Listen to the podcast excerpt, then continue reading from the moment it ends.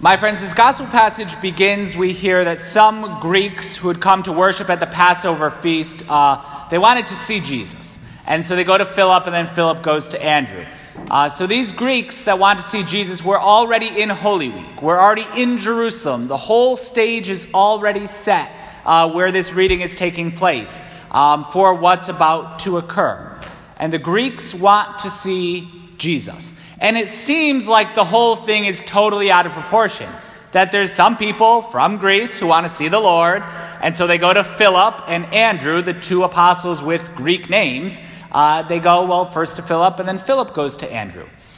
But the Greeks are from what's considered the center of the civilized world at the time. They're from Greece, they're probably from Athens. They're from the center of the civilized world, and here they are in Jerusalem, not that prominent of a city, uh, important religiously, but not that prominent. And they want to see Jesus, who primarily preaches in Galilee, little backwater part of the Holy Land. Um, and so, what's the reaction? The Greeks. The Greeks want to see the Lord because the gospel is spreading. This is spreading, it's going out.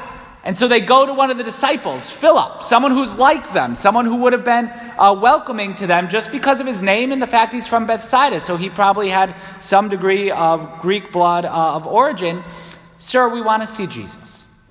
We want to see Jesus. So Philip goes and tells Andrew, This is exciting. People from the center of the known world, they want to see Jesus. This is great. Andrew and Philip, they go together. Let's tell Jesus.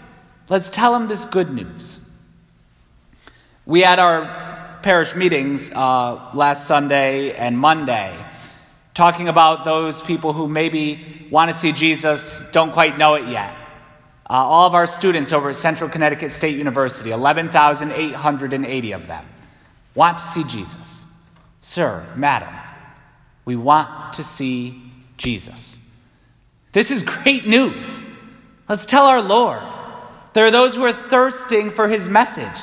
And so we, as the parish of St. Francis, let's tell him. Let's bring them to that. Let's bring these people to Jesus. That's our job. That's who we are. Let's bring them to Jesus. Sir, madam, Mr., Mrs., I want to see Jesus. I'm a young college student. Not really sure what the future is going to hold for me. Not really sure where religion plays into the whole thing. I want to see Jesus. Praise God. Let's go tell him. Then the Lord says, This is the hour for the Son of Man to be glorified. This is it. More people are coming. The gospel is reaching out just past the Jewish community and now it's spreading to the Gentile nations. It's spreading to the entire world. Now the hour has come for the Son of Man to be glorified. But guess what? It's not all easy. It's not all uh, a pretty picture. One of my favorite lines in the entire scripture Amen Amen, I say to you. Unless a grain of wheat falls to the ground and dies, it remains just a grain of wheat. In the Greek, it's more properly translated, it remains alone. It remains alone. There's a death that has to occur for this upbuilding of the kingdom. There's a death that occurs in the grain of wheat, that it falls to the ground and dies and produces abundant fruit. If it doesn't do that, it remains alone. In our parish, the reality is there is a type of death that will occur with regard to some of our traditional practices, some of our traditional structures, uh, need to fall to the ground. And we may need to let them go. We may need to sacrifice them. Why? Because if not, then we, those of us who are here tonight, are going to remain relatively alone. Alone. The empty pews are going to stay empty. Those of us who pass on from this life, it's going to get even emptier. Those of us who move away, it's going to get even emptier. But, but our Lord promises, but if it dies, if that grain of wheat makes that sacrifice and dies, it produces abundant fruit. And the Lord makes that same promise to our parish in a real way, in a spiritual way if we, if we are willing to undergo that process, even if at times in the next coming months it's going to be difficult or painful, if we are willing to undergo that process, the abundant fruit that will be born is incredible. The little gospel that Jesus preached, he had his 12 apostles. They all abandoned him on Holy Friday, on Good Friday. All of them except John, who abandoned but then came back, and Mary uh, and Mary Magdalene at the cross. They all abandoned him. And that gospel somehow overthrew an entire pagan world in a matter of 50 years or so. 300 years until Rome officially converted, but the gospel spreading through the entire world, converting nations that had been pagan since their inception. It bore abundant fruit. It bore abundant fruit. Our parish, too, can bear that abundant fruit. The fact that maybe coming to Masses at St. Francis in the future, you're not going to be able to find a seat so easily. I mean, God willing, there could be standing room only at many of our Masses. How incredible that could be if we undergo that process.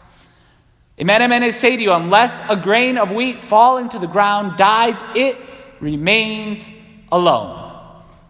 But if it dies, it produces abundant fruit.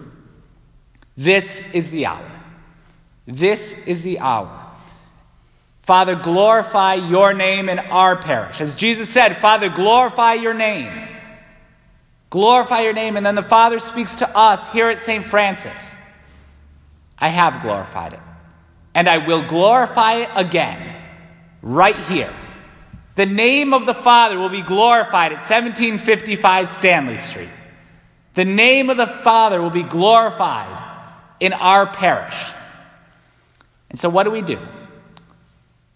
Well, our Lord says, Whoever would serve me in this mission, Whoever would serve me, what do you have to do?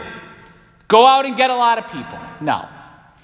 Get a great YouTube channel, put up some nice signs, get on the social media? No. Whoever serves me must follow me, must be my disciple. And so we tonight as a parish rededicate ourselves to following Jesus Christ. That's the first thing we do. I follow Jesus Christ. I'm a disciple of Jesus Christ. Someone points to me and says, Hey, what are you? Who are you? Well, I'm Father Casey. I'm a priest. I went to school in Rome. No. I'm a disciple of Jesus Christ. My most fundamental identity. Even today, I'm Irish. No. More important than that, even today, I am a disciple of Jesus Christ. I follow Jesus Christ. Whoever serves me must follow me. Father, glorify your name. Glorify your name here in our parish. Glorify your name here. To our grain of wheat falling to the ground, going through a process of death, will bear abundant fruit, and many more souls may come to know, follow, and love our Lord and Savior, Jesus Christ.